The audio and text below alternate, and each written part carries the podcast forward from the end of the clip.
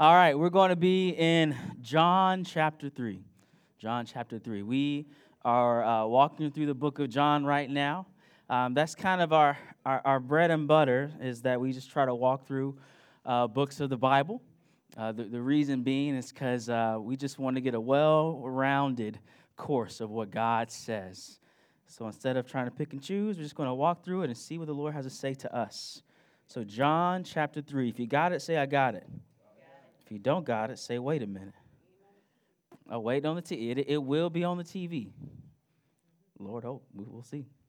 All right, so as you're getting there, boom, there it is. Um, so one thing that I've I've noticed is every movement emphasizes the story and teachings of its founders.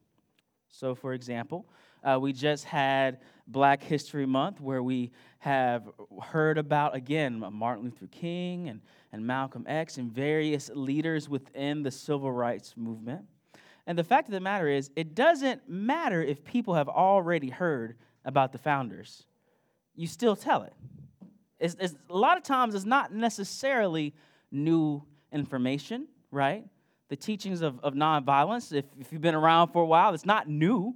But no, nevertheless, it is important to highlight who the founders were and what exactly they taught. You know, the, the, the, stories and the teachings of the founder strengthen the identity of the movement. It also strengthens the commitment to the movement.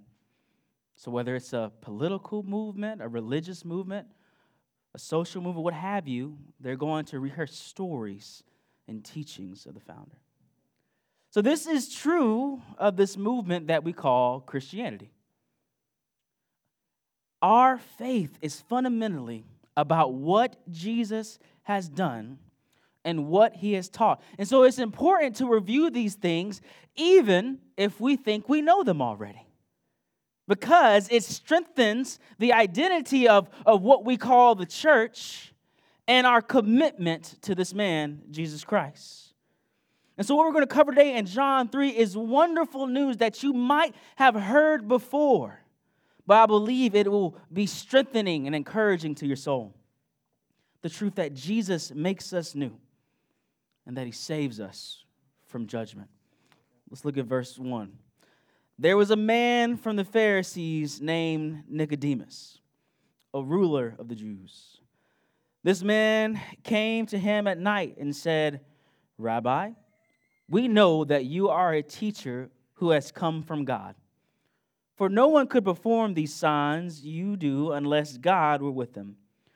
Jesus replied, Truly I tell you, unless someone is born again, he cannot see the kingdom of God. How can anyone be born when he is old? Nicodemus asked him. Can he enter his mother's womb a second time and be born?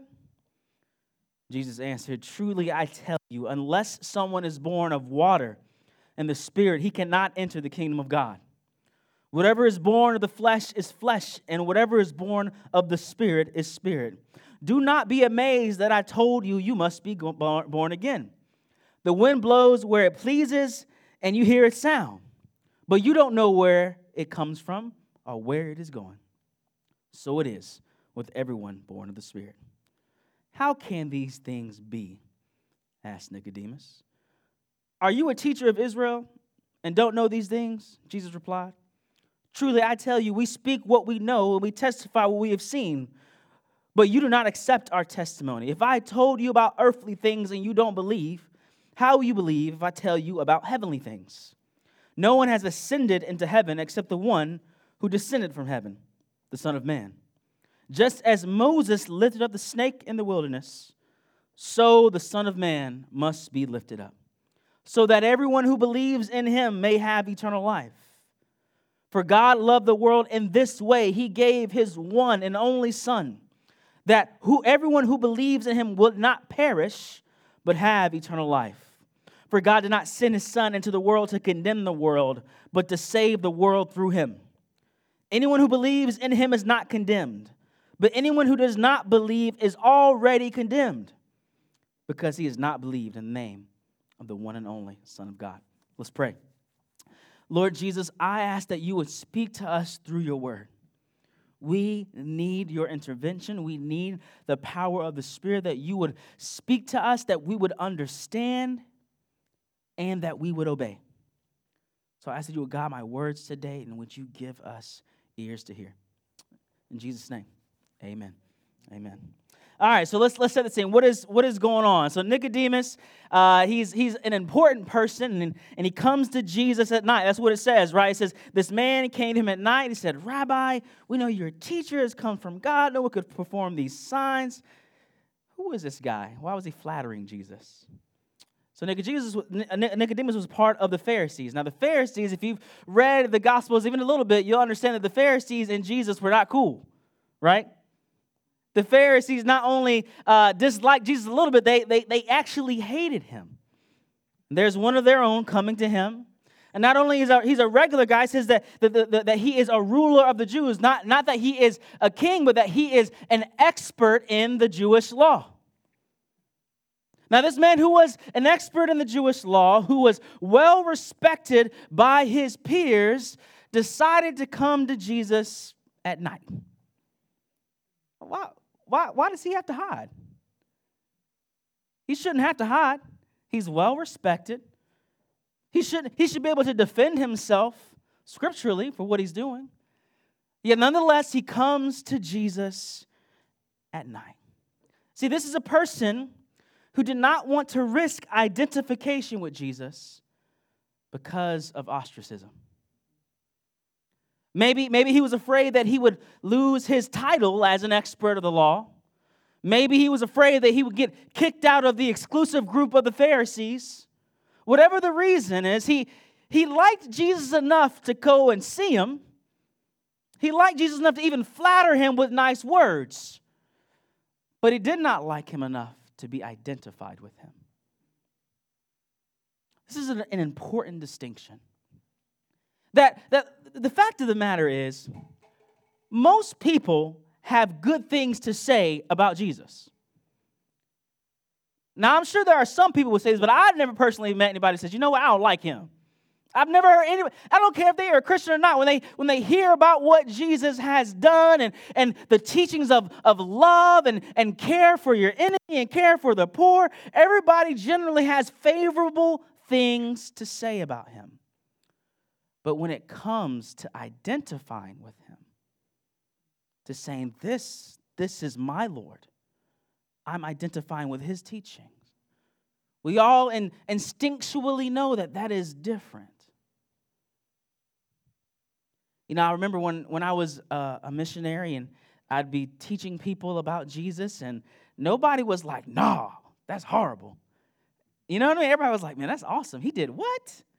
He loves me like that? And I'm like, yes, he's so good. And we would have months and months of conversation. And then I'd say, hey, you ready to get baptized? And they go, well, I like him, but but what will what will they think? So Nicodemus is obviously having some sort of in, internal struggle, and, and the question is, what did he want? I, I love the fact that, that Jesus just calls him because he's like, oh, what, what you, you, you, you've done so many good things. You must be from God. And, and Jesus is like, listen, you ain't coming up in here unless you've been born again. Like he just, he just calls him out, like, like, thank you for flattering me, but I know that's not why you here. So what is he talking about? What is the kingdom of God? The kingdom of God is, is all of our hopes and dreams wrapped up into one statement. The fact that, that we long for love, for justice, for peace, for unity. We, we long for a society in which things are cohesive. That, the, that people are not growing hungry and that people are treating each other with kindness. All of that is wrapped up into the statement, the kingdom of God. It is the place where God reigns. And if He is the just ruler, where He reigns is full of justice. You, you can see this most clearly, at least in America, I think, in election season. How, how so much hope, right? Is tied up into this candidate or this other candidate. They think, well, if I follow this person, then, then the just society, how I want to define justice, then the just society that I want will be here. That the, the injustices that exist, that they will be corrected. That those who need to be helped will get help. We see this, and it's so funny because people, they're, they're not articulating, but they're actually longing for something that is eternal. Something that satisfies a hunger that each and every one of us feels longing for the perfect ruler who would enact the perfect government. And he, Jesus says, You can't see it, you can't get into it unless you're born again. In other words, he says to Nicodemus, Listen, I know you don't see that right now. I know that that, that is a longing in your heart, but you have not yet experienced it. So if, if, if you've been in the church a little bit while, we, we talk about uh, evangelism, and one of the things that we use is the three circles. Now, I'm not going to explain the whole thing, but the first idea is we talk about what would this world be if it were perfect? And you hear all, you know, love, justice, people would care about one another. And people, people can go on and on about what this world ought to be. And then you ask the simple question is it that way? And there is always a universal answer no, it is not. But it's interesting, C.S. Lewis talks about that if, if we have a desire for a thing, it is evidence that the thing exists. Yeah? So if I'm like, man, I really want pepperoni pizza, the assumption that there is a thing called pepperoni pizza because I have the desire. So that the universal desire for love and justice and, and, and a benevolent rulership, it points to the fact that that actually is a thing. And Jesus is saying that it is found in him. We see here that, that though this is a longing, and though if we heard Jesus describe the kingdom, we would say, I want that. But we have to understand that salvation is not simply an admiration of Jesus. So we must be careful, make sure that we understand this salvation. Again, if you walk down the street and you're like, Do you like Jesus? Nine times out of ten, people are like, Yeah, he cool. I think he's all right. See, most people have a favorable view of Jesus, but everybody wants to, wants to have him on their side. So you, will notice how people talk. A lot of times when they talk about Jesus, they talk about him in such a way that will justify their particular opinion of their particular cost. But the reality is that he's not trying to be on your side. You need to be on his side. And so, if you were to hear someone say, Hey, you must be born again, and you were not familiar with this passage, I imagine you would be a little bit confused too. So, Jesus explains. Look at verse 4. It says, How can anyone be born when he is old? Nicodemus asked him, Can he enter his mother's womb a second time and be born? I think this is him being snarky because he don't really, I mean, it's real. You know, can we do that, Jesus? You know, verse 5. Jesus answered, Truly I tell you, unless someone is born of water and the Spirit, he cannot enter the kingdom of God. Whatever is born of flesh is flesh. Whatever is born of spirit is spirit. Do not be amazed that I told you that you must be born again. The wind blows where it pleases, and you hear its sound, but you don't know where it comes from or where it is going. So it is with everyone born of the Spirit. So Nicodemus is obviously frustrated. I mean, he's frustrated because that's a weird answer. I'm sure, like, if Jesus would have given him something that he could do, he would have considered doing it. But there's something in what Jesus said that shows that, that Nicodemus is unable to do on his own what Jesus requires. That is, that is the situation that we are all in. He says someone must be born of, of water and the spirit. So the reality of the Bible teaching is this is that we are born into sin. The Bible says that we were created in God's image, so there's something beautiful about each and every one of us, but yet we are all marked with sin. There's something fundamentally wrong with humanity. You know, I was, I was having a, a conversation at, at uh, Carolina High School and uh, in the FCA, and we've been, me and Caleb been begging them to ask us questions so we could like answer real questions. They finally started asking, and they're like, "So, Jesus didn't sin, right?" We're like, "Yeah, yeah, he didn't sin." He's like, so everybody else sins. Yep, everybody else sins. Well, well, what if I didn't do or say anything? Would I be sinning? I said, that's a good question. That's a good question. I said to him, why does a, fi- a fish swim? And he was like, what? I was like, just tell me why a fish swims. And he was like, because he's a fish. I'm like, yeah, yeah. So, so what we do actually points to something in our nature. What we do are, are not random things that happen to us. The, the actions that we engage in, actually, Jesus says that they come from the inside. So if there is sin coming from the inside in our actions, it is actually pointing to something that's fundamentally wrong on the inside of us. Our actions come from our identity. And so, if everyone is a partaker in sin, that means that something fundamental at the core we are sinners. If this is true, then we need more than five steps to this or that. If that's true, my advice, like I can, I can give all the advice to the fish I want to. Talking about you need to learn how to walk. Walk. You put one fin in the front of the other. The fish is like, man, that's cool and whatever, but I'm a fish. This is the issue. This is the problem that, that the, the Bible uh, uh, paints for us that we see in humanity. And here's the interesting thing about it. Like, if you were really honest, if you're feeling some pushback, I don't think you can have it for too long because the reality is this it doesn't matter what the law is. Let's say if you made your own law, you will realize that you can't even keep your own law. You can make your own rules and think, oh, these are the, the, the rules that are good. And then you'll find yourself a day or two later breaking the own rule that you made. There's something fundamental that when we are faced with a law, there is a pushback against the law. So, what are we to do? There must be a drastic and deep change. And Jesus says, You must be born by the water and by the Spirit. Now, when he says the water, he's, he's alluding to all of these Old Testament prophecies about, about God cleansing his people. That when we see our nature, there's, there's something flawed about it. There's, there's some, some, something that, that needs to be, to be clean. And, and here's the beautiful thing listen, if God says that he is going to wash me, then I will be clean.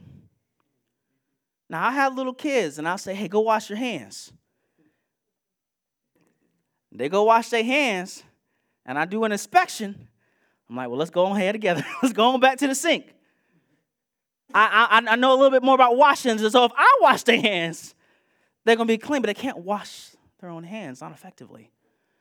In the same way, we don't have the power to clean ourselves up. We don't have the skill to do it on our own. But we have a God who sees our dirt and says, Actually, I will clean you.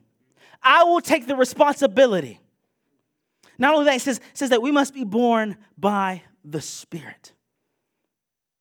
Now, one of the ways that the New Testament describes or an adjective for the Spirit, they say the Spirit who raised Jesus from the dead.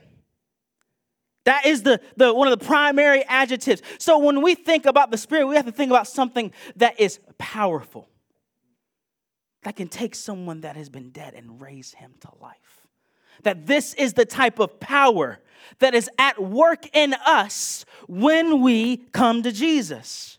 That there is a, a radically powerful transformation. It can be described as being born again. It's taking something and making it completely new. That is the promise of Jesus. That, that, that I, I am, that when I'm born the first time, I am formed by sin. This principle of sin like, like infects all of my decisions and all of my desires. But then Jesus comes and he says, actually, I'm going to give you new desires. I'm going to want, I'm going to make you want new decisions. And what's so interesting, it says, we, we can only see the effects of the new birth. Remember that little, little sentence at the end? He's like, uh, the wind goes where it wants to, but you can't see the wind. What is he talking about there? Like if somebody's born naturally, you're like, they were born. You can see it, right? It happened. Uh, but this is a little different. So you can't observe the new birth exactly like the old one, but you can see the change when it begins to happen. So I, I can't see the wind, but when I walk outside, I can see the leaves moving. then I go, well, it must be windy today. The same is true with the new birth. That, that when someone comes to Jesus, though I might not be able to see on the inside of their hearts, but that the wind of the Spirit is blowing and their actions, their desires, they begin to change. What's beautiful is I, like we've gotten to see that. Either you have experienced it or you have seen it. When we think of wind, I think we think about a gust sometimes. Like, uh, but in reality, like wind blows down trees, right? When there's a tornado, buildings get knocked down. This is the power of the new birth that can radically change something. Though you might not be able to see it happening on the inside, you can see some effects happening on the outside. Now, Jesus is making some big claims here, and Nicodemus is like, I don't know. You're saying a lot of stuff, Jesus. Look at verse 12. It says, If I told you about earthly things and you don't believe me, how will you believe if I tell you about heavenly things? No one has ascended into heaven except the one who descended from heaven, the Son of Man. There's two things I can get from this text. One is that Jesus is so gracious to use everyday things to explain the mysteries of God. If you ever just like just do a cursory reading of Jesus' teachings, he's talking about farming and like wheat and tares and like cups. You know, like it's like real normal everyday things. And that itself is a grace. But I, I've been told, I said, you know that you are really a teacher when you can take a complex subject and explain it to a child. Right? That's, just, that's what Jesus is doing. He takes these complex, mysterious, heavenly things and explains them in such a way where we can actually grasp them. And Jesus, he's saying, listen, let me tell you why I know what I'm talking about. Look, he came from heaven. He says, no one has ascended into heaven except the one who has descended from heaven. Like I have been in heaven, I have been with God the Father where we made these decisions on how things should work. He was in the council. You know, he didn't hear it secondhand. He was right there because he is God in the flesh. So we, we, we have uh, the, these two truths that, that Jesus makes us new, that he knows what he's talking about from, because of where he came. The last thing is that Jesus saves us from judgment. Now, if you ever have known anything about Christianity, you probably have heard John 3.16 one of the most quoted passages. You probably haven't heard John 3:14 a lot. So let's look at it. Just as Moses lifted up the snake in the wilderness, and everybody say, huh? Just as Moses lifted up the snake in the wilderness, so the Son of Man must be lifted up, so that everyone who believes in him may have eternal life. For God loved the world in this way He gave His one and only Son, so that everyone who believes in him will not perish but have eternal life. For God did not send his Son into the world to condemn the world, but to save the world through him. Anyone who believes in him is not condemned. Get this, but anyone who does not believe is already condemned because he has not believed in the name of the one and only Son of God. So the first thing we got to ask ourselves is that statement about the snake and Moses, what is he talking about? I'm going to read where that comes from. That comes from Numbers 21. It's a short story. This is when the people of God are kind of wandering in the wilderness. Numbers 21 4 says, Then they were sent out from Mount Hor by the way of the Red Sea to bypass the land of Edom. But the people became impatient because of the journey. The people spoke against God and Moses. Why have you led us from Egypt to die in the wilderness? Where you at? There is no bread or water and we detest this wretched food. Verse 6 Then the Lord sent poisonous snakes among the people, and they bit them, so that many Israelites died. The people then came to Moses and said, We have sinned by speaking against the Lord. and against you. Intercede with the Lord so that he will take the snakes away from us. And Moses interceded for the people. Then the Lord said to Moses, Make a snake image and mount it on a pole. When anyone who is bitten looks at it, he will recover. So Moses made a bronze snake and mounted it on a pole. Whenever someone was bitten, he looked at the bronze snake and he recovered. Now, if you're reading that story in your morning devotion, you still might be a little confused. Yeah, you're like, man, that was that's one of them them deep cuts, right? So let's let's just analyze what's happening. So we see God's judgment coming on people who are grumbling against God. Now that might seem like, well, God's kind of moody or something, right? You're like, why, why can't he just take it? But the reality is this is that distrust in God leads to our destruction. This is the story over and over again, right? Like with Adam and Eve. Will you trust me? Nope, destruction. Right? And fundamentally, when we are led into sin, it is not necessarily an issue of, of do we have some sort of beef with someone else? The core of it is do I trust God? So when I when I say I'm gonna gonna steal something, I'm saying, no, I don't actually trust God to provide for me. Right? When I want to take revenge on someone, I'm, I'm, not trusting that God is the one who says, actually, I, that's that's my department. I'm the judge. That, that when we are, are allowed to distrust and grumble against God, and that spreads and spreads and spreads, what the result is, is sinfulness. What the result is, is destruction. So God's, God's judgment is not because he is moody. God's judgment is because he loves people and wants people to understand. Listen, if you grumble against him, if you distrust him, that destruction follows. People are really like finicky about justice in the scriptures. It makes people uncomfortable. But what's so interesting is in a society, we are always talking about justice. Like we like when somebody is wronged, everybody goes, somebody needs to fix that. Right? Always. Oh, that is all the news is is is someone like like like showing something that is unjust, and then society going, well, somebody get them. We need to handle this. We understand the goodness of judgment when it's not against us. Yeah? We all are like, you need to correct what is what is wrong. And then it's like the Bible's like, well, no, it's you. And it's like, I don't like that. You know, like, no, but that is the reality. That any injustice that I see out there, I can see the seeds of that injustice in my own heart. And so we see that the scripture says that that those who haven't trusted in Jesus are judged already.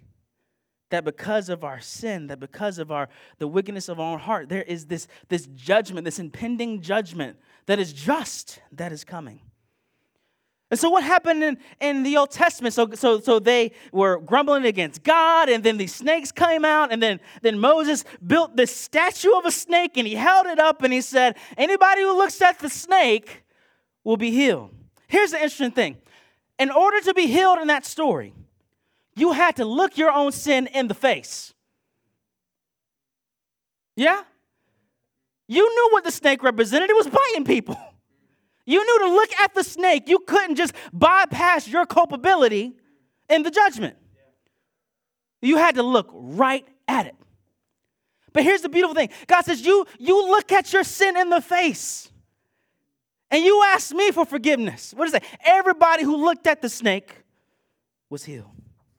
God had them look at what symbolized their disobedience for healing.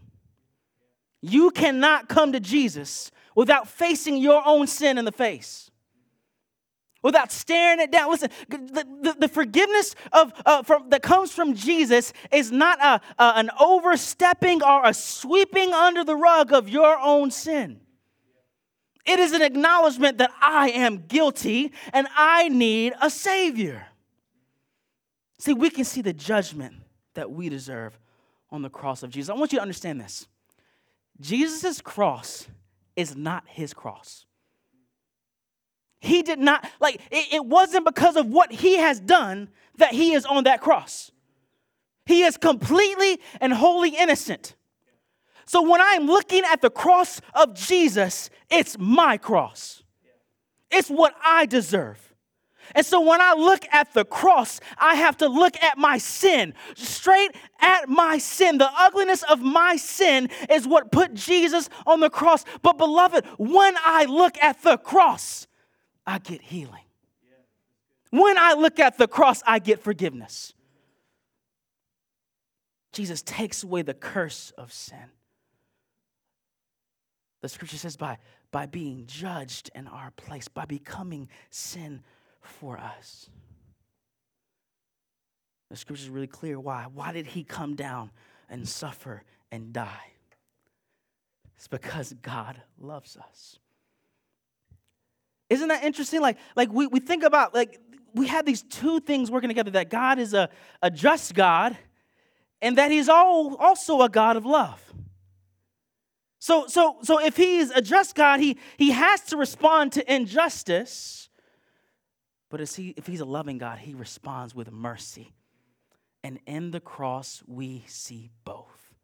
That God doesn't, doesn't like put a rug over sin, he deals with it in the cross. And as we look at Jesus on the cross, as we look at our sin that placed him there, we see God's mercy for us.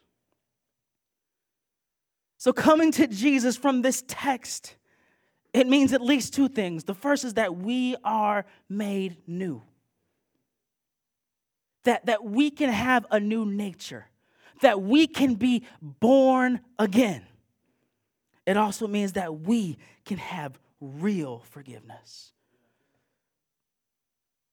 I love it. Any, anytime you are, are, if you are in Christ, you're doubting your forgiveness, man, take this advice Look to Him. Look to Him. Every time guilt or shame is hovering over you, look to that cross. And know that that, that is your sin being dealt with. That is God's love to you being displayed. That is the beauty of what we have in this gospel. And I love it that, that it is a free offer for everybody, right? It says, Whosoever, everyone, Anyone who looks to him can be made new. Anyone who looks to him can be forgiven. And so the question is this Have we trusted in him? Have we understood that to look at Jesus means that I acknowledge fully my own culpability, my own sin? I don't try to sweep it under the rug. I don't make excuses about it. I see its fullness. And at the same time, I see it fully put on Jesus on the cross.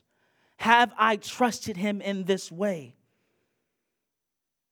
The other thing I think this is so beautiful is that in both of these regards, it is not up to you. You can't make yourself new, and you didn't die on the cross. That, like, our salvation is wholly up to Jesus. And because it's up to Him, He can accomplish what He set out to do. And so, as we look at, at these truths that you might have heard over and over again, it should renew a sense of thankfulness and worship because Jesus saved you unilaterally despite of yourself and he has this proof that stands for eternity this cross these wounds in his hands and the fact that he rose from the dead we can have this eternal gratefulness and this worshipful attitude because jesus has saved us. This is the good news y'all. You know today we get to do something cool. We get to, to participate and, and watch a baptism I, lo- I love the fact that he says this if anybody is, is going to come to me, he must be born again of water and the Spirit. So, baptism is, is a symbol of the cleansing that Jesus has done. And what I love is this it says that, that, that, that, that when, when, when we go down in baptism, it represents the death of Jesus in our place. And listen, it also represents the death of our old nature.